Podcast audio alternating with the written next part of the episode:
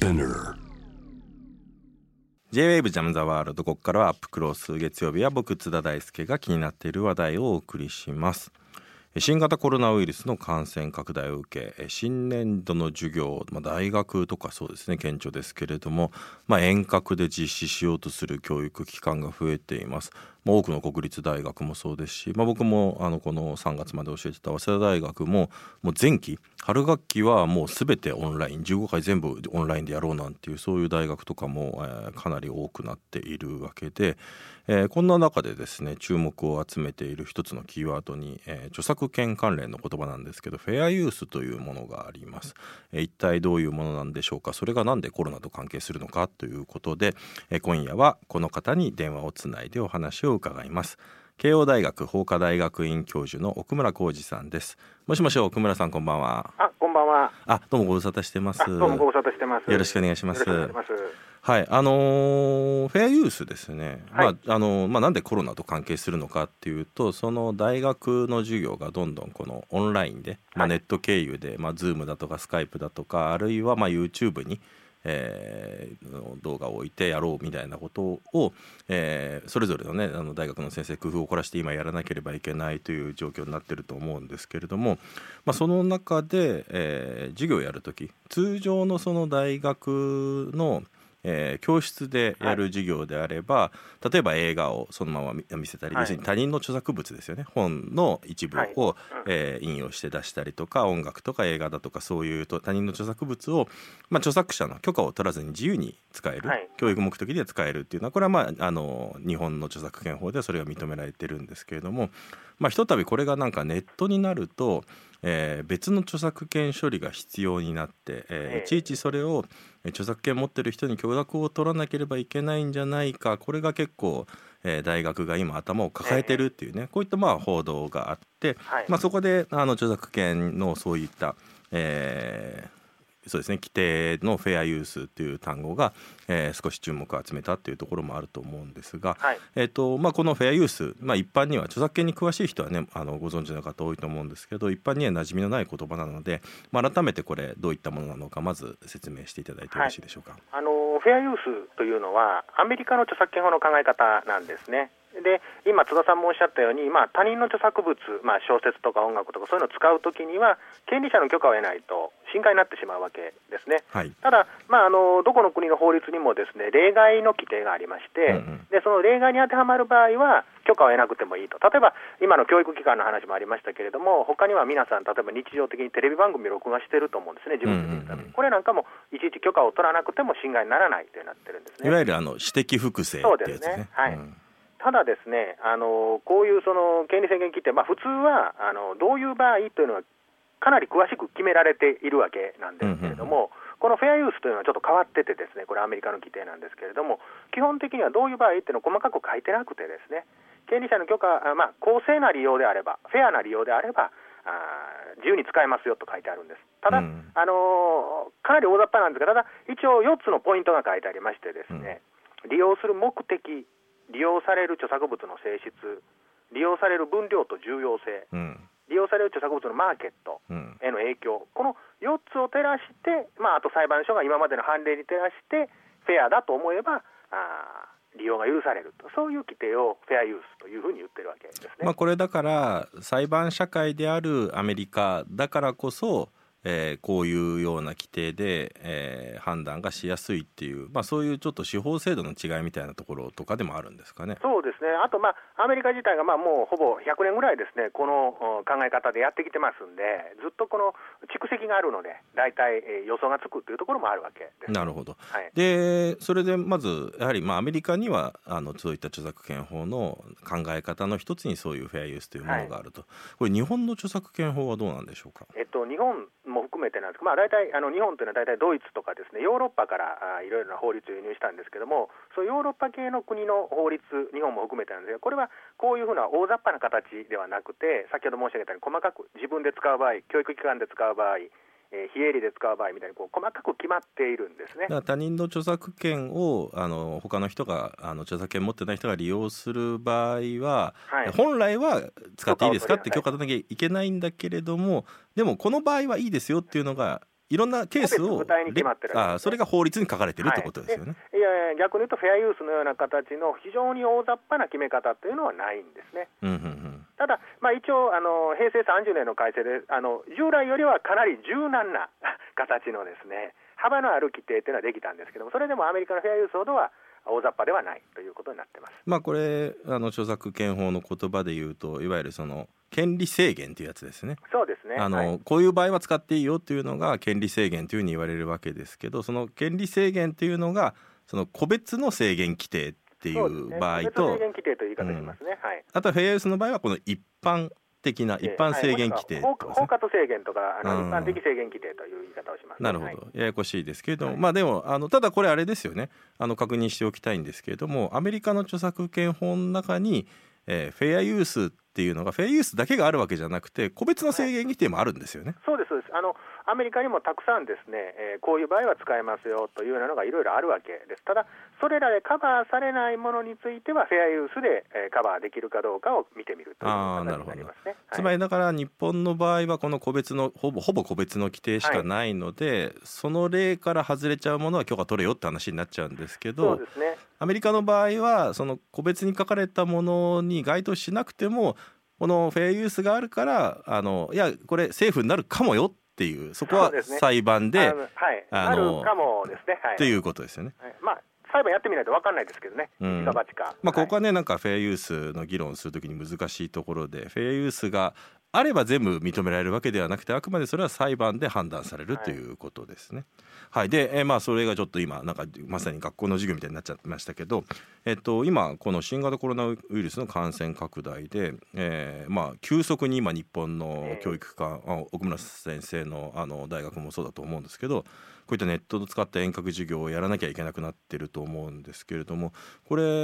あのやはりこれが一つ大きな著作権が壁になっているこの状況というのを教えていただけますか？えっとですね、あの先ほど津田さんがおっしゃったように、あの教室の中で使うというのは、基本的には、まあ、今、普段使っているような形で使えるんですけれども、それをネットで送るということになると、別の許可を取らないといけないということにもともとはなってたわけです。ただ、それではさすがにまずいだろうということで、平成15年に法律が改正されまして、著作権が改正されまして、あの遠隔授業対応ができるようになったんですね、はいはいはい、ただ、ですね残念ながら平成15年、今からまあ17年前の技術の状況を前提にしてましたんで、うん。今みたいにですねこうズームを使うとかですね、うん、そういうようなこと全然考えてなくて、どちらかというと。YouTube すらないですもんね。えーと、どちらかというと、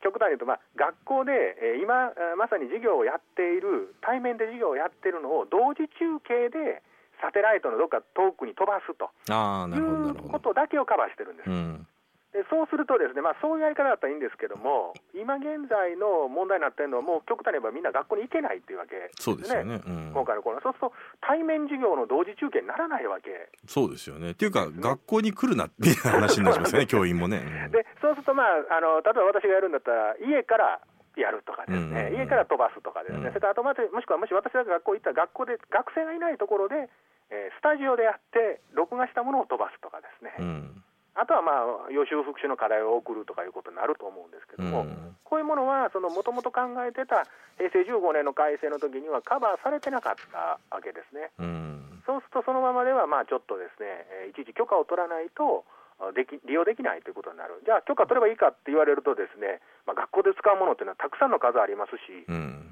であと、まあ、時間的にも間に合わない、ね、今日の朝見た新聞とか、まあ、いろんな資料を使いたいと思って、時事の話題使いたいと思っても、ね、1日かかって、えー、間に合うかどうかということになりますんで。例えばあとはあれですよね、ね、結構そういう著作権とか権利意識に厳しいハリウッド映画とかの と、ね、やつを使いたいって言うとなかなかそれも大変でしょうからね。そうなんですよね。でということでで実はですねそれであの平成28年にさすがにそれではまずいだろうということで法律は改正されたん。ですね、うん、今度はもう一回改正されて今のようなあ平成あすみません平成30年あ2018年に改正されたんですけどもこの時に結局あの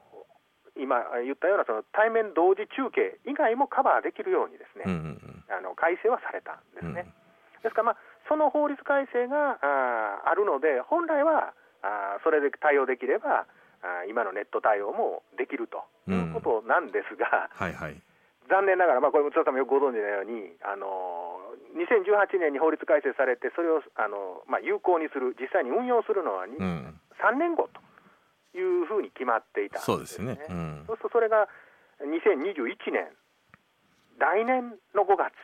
までということだったので、うんうんうん、ちょっと間に合わない、というのがですね、まあ、極端に言えば現状だったということになるわけです、うん、まあ、今、それのまさに調整作業を、はい、まあ、権利者と大学側がしているというところでもあると思うんですけれども、あともう一つ、やっぱりあのこれ、その2018年改正っていうのはすごく大事だとは思うんですけれどもやっぱり基本的にその授業をライブで中継するような形であればいいと思うんですけどいわゆる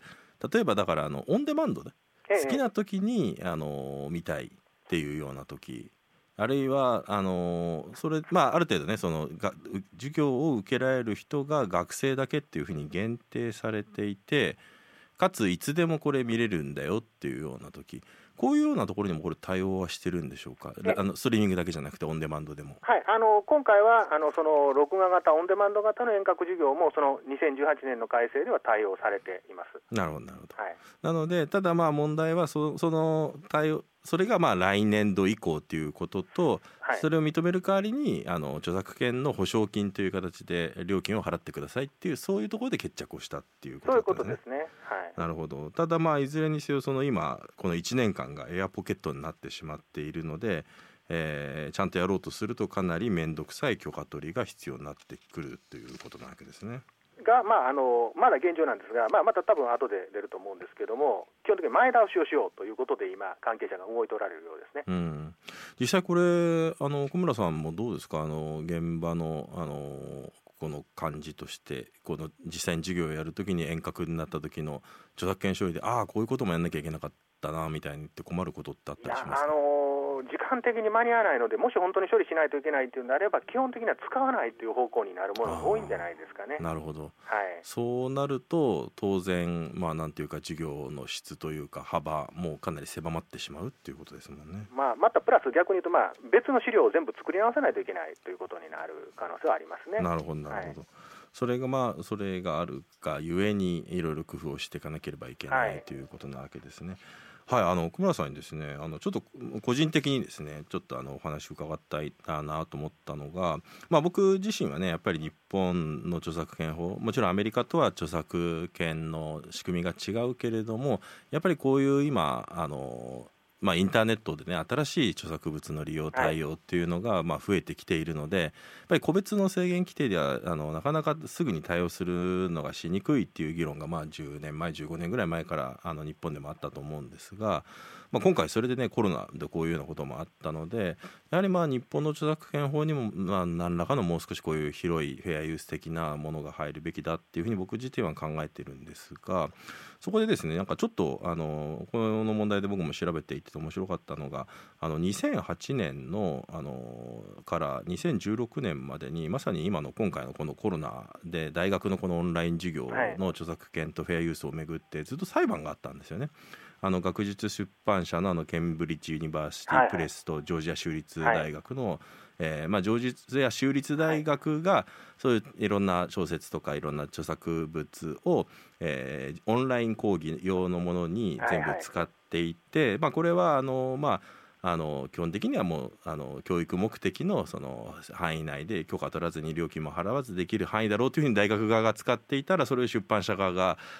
訴えてでまさにこれがフェアユースであるかないかっていうことがずっと争点になってまあなんと6年もね争って6年以上争って、まあ、あのこのやっぱり経緯自体が面白かったんですけど結局なんか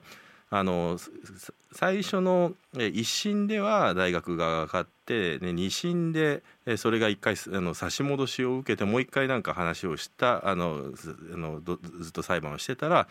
まあ、いろんな48件のその著作権侵害じゃないかみたいなことを言ったら41件フェアユースが認められて7件これはちょっとフェアユースじゃないんじゃないのっていうようなことがああの判断された。だからなんか全部が全部ではなくて本当に個別にこういうふうにあのフェアユースが判断されたっていうことは非常にあのユニークだったなと思うんですけどこれちょっとあの教えてもらっていいですか？この事例について。えっとまあ、あの基本的に大学でその利用する資料をですね、まあ、先生がアメリカだと、まあ、これとこれとこれを読みなさいよということで、まあ、通常コピーを配ったりするわけなんですけども、はいはいはい、いちいち紙で配るんではなくて、それを全部ネット経由でダウンロードできるようにするということなんですね。うん、まあ、その方が絶対、ね、はい、学生にとっても便利ですからね。えー、ただ、これはさっきも言ったようにあのコピーできる回数も増えますし、量も増えますんで、うんうん、フェアユースになるのかどうかというのはですね、うん、えー、別問題だということになってくるわけですね、またあの紙の紙で配る場合も何何でもかんでもいいわけではないんですけども、紙よりもさらに厳しく見られる可能性があると、うん、でまあ、そもそも前例がなかったので、まあ、裁判になったと。いうことで、まあ、今、津田さんおっしゃったように、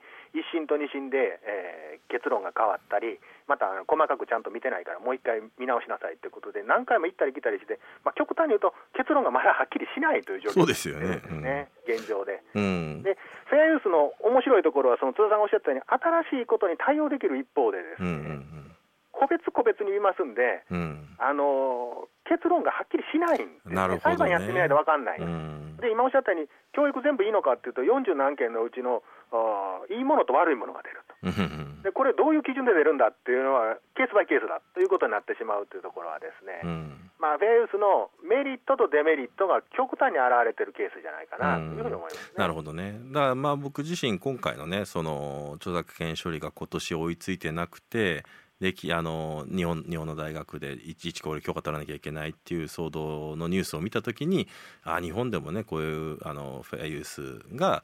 ちゃんと入っていればこういうのに対応できるのかなってっていうふうにパッと最初に思ったんですけれども、まあ、その事例の話なんかを聞くとなんか半分正しくて半分間違っているというか。あのフェアユースが入っていればちゃんと使えるケースもあっただろうしそうじゃないケースもあっただろうっていうことなんですね、つまりは。でアメリカのその大学の連盟でですね、えーとまあ、こういう時期なんでコロナウイルスの時期なんでフェアユースをちょっと多めに考えてほしいという声明なんかも出てるんですね。うんなるほどなるほど。逆に言うと、まあ、だから厳格に当てはめられるとケースバイケースになっちゃうので権利者に対して少し多めに見てほしいというような感じのレターも出てるぐらいなので、うん、まあ、非常に微妙なところですね。だから逆に言うとフェンスを利用するっていうのはオンリスクになっちゃうわけですね、これはだからあれですね考え方次第で、まあ、日本はその一応スキームお金を払うことでちゃんと利用できるっていうスキームができているから、はい、その意味ではアメリカよりもあの進んでいるという考え方もできるかもしれないわけです、ね、もちろんそうですね。あのたださっきおっしゃったようにあの限定されてますんで、うん、その枠を超えたとき例えば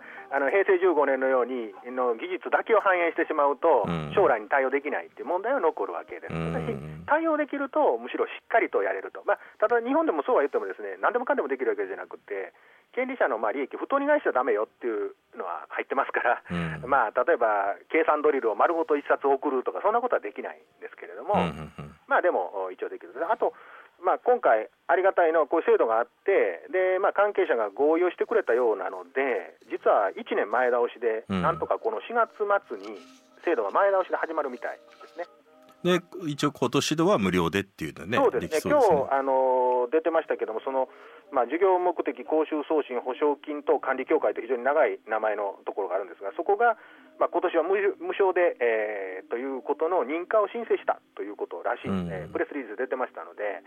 まあ、このまま行ってくれるんじゃないかなと、まあ、非常にあの私は著作権の学者としてではなくて、教育担当者としては非常にありがたいなというふうに思いながら今、見てますね、なるほど、はい、はい、あのー奥村さん自身は、まあ、ずっとフェアユースのことも研究されていて、まあ、このアメリカと日本、まあ、あるいは、まあ、あのヨーロッパいろいろなあの著作権法って本当に国によって全然違うので、はい、それが面白いところでもあるんですけれども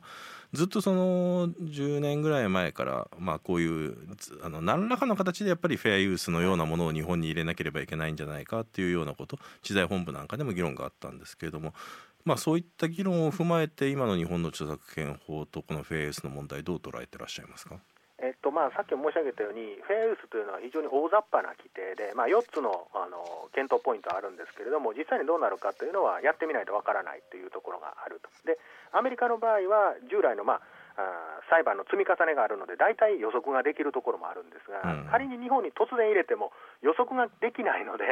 えー、いろんな人が混乱するだろうというのは思います。ただあった方がいいんだけど、そのまま今すぐ入って活用できるかというと、ちょっと微妙な感じがすると、うん、だからまあ段階的に、えー、フェアユースに向かっていくっていうのがいいのかなと思ってて、まあ、それで先ほど申し上げた平成30年に従来よりは柔軟な規定が入りましたんで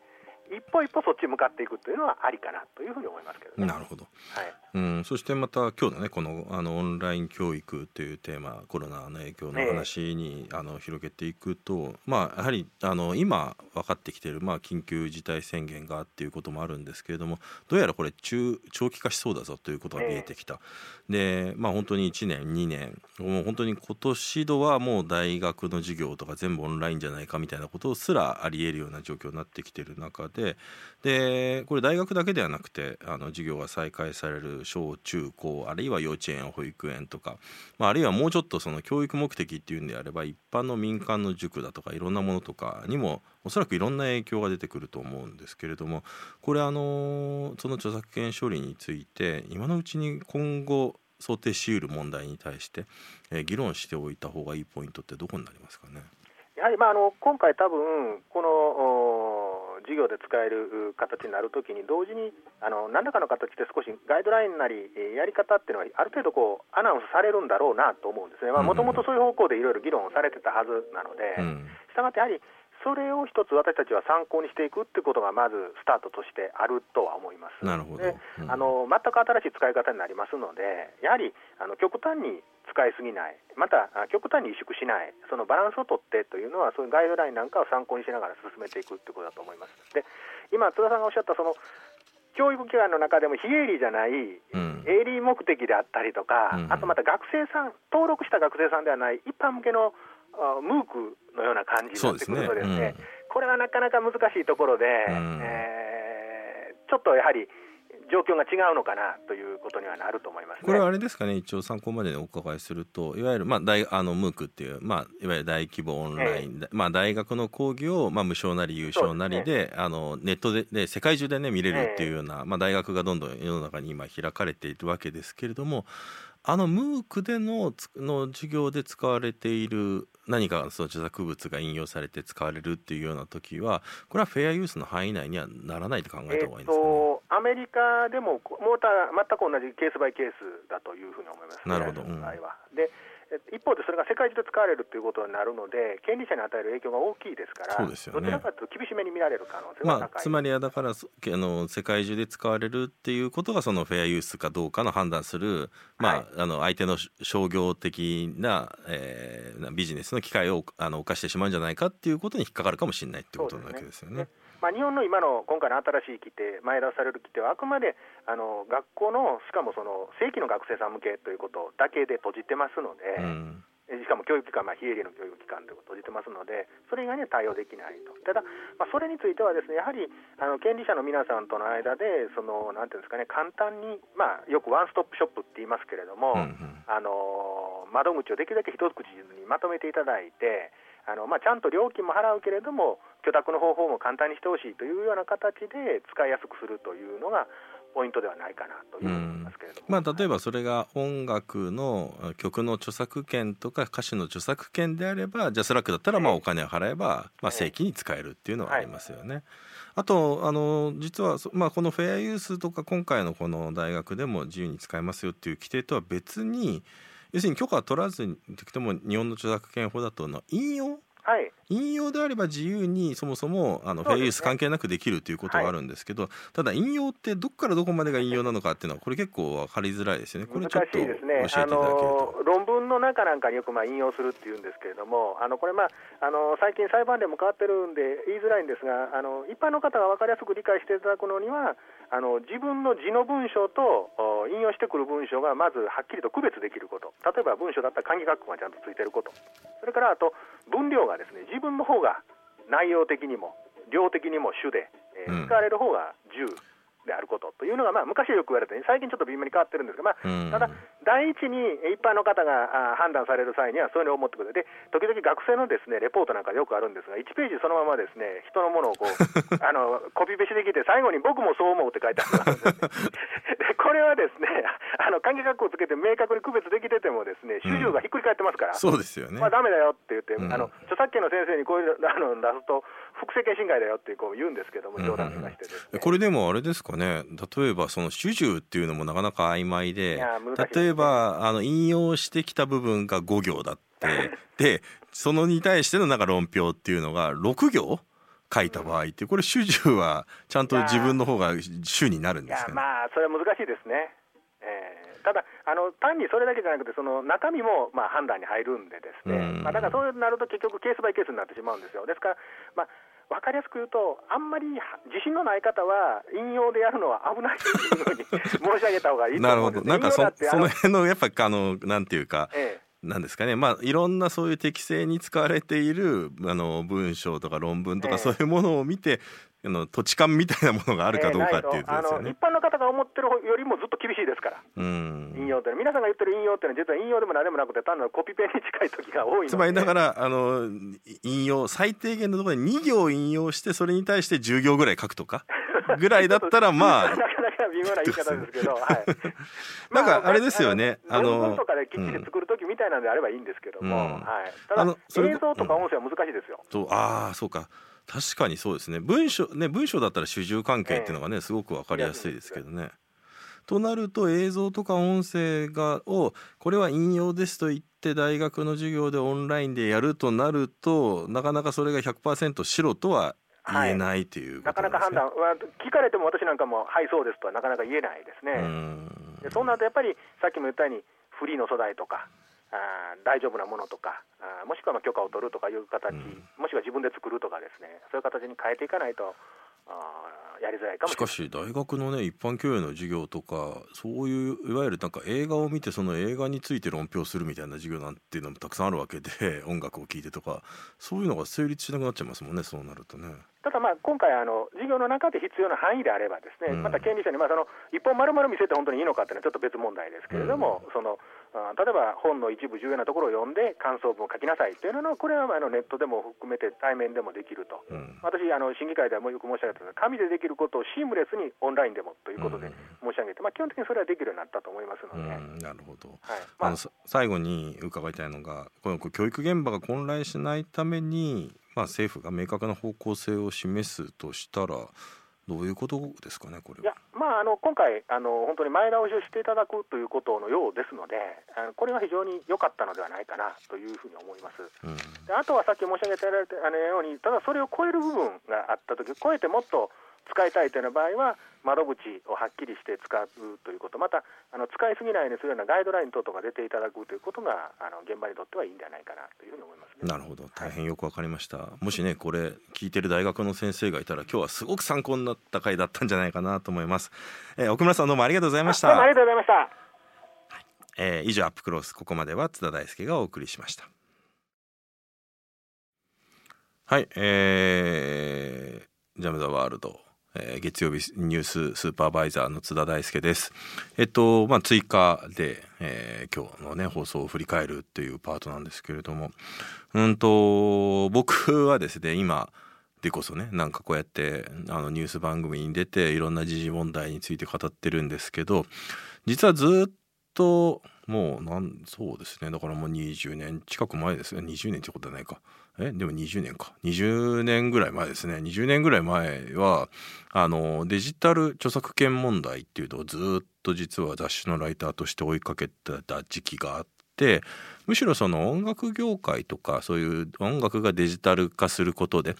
えーまあ、著作権侵害もあるけれどもそれが新しいそういう音楽ビジネスを生み出す今であったら例えば Spotify だとかねそういうようなものの、えー、可能性みたいなものそれってちょうど20年ぐらい前から議論されていたことでなんかそういう分野に興味を持っていろんなことを追いかけて、えー、いるうちにどんどんなんかメディア全般の方にえー、領域が広がっていって、まあ、そんなことやってたらあのジャム・ザ・ワールドからお声がかかってみたいなっっていう意味で。そういうというと今日のですね奥村さんとの話はもう原点中の自分の原点中の原点みたいな話でやっぱりまあなんか突っ込んだ話ができて面白かったですね。あの奥村さんは僕奥村さんのフェアユースの講演とか聞きに行ったこともあってその時に、まあ、とにかく奥村さんの説明が分かりやすくてあなるほどフェアユースってこういうものなのかっていうことをですね、えー、知ってたというですねそういうのもあってなんかそういう奥村さんの話がまた改めてね聞けたっていうことと、えー、でそれは多分もう10年以上前ですけどその時に聞いてた内容から比べてもやっぱり、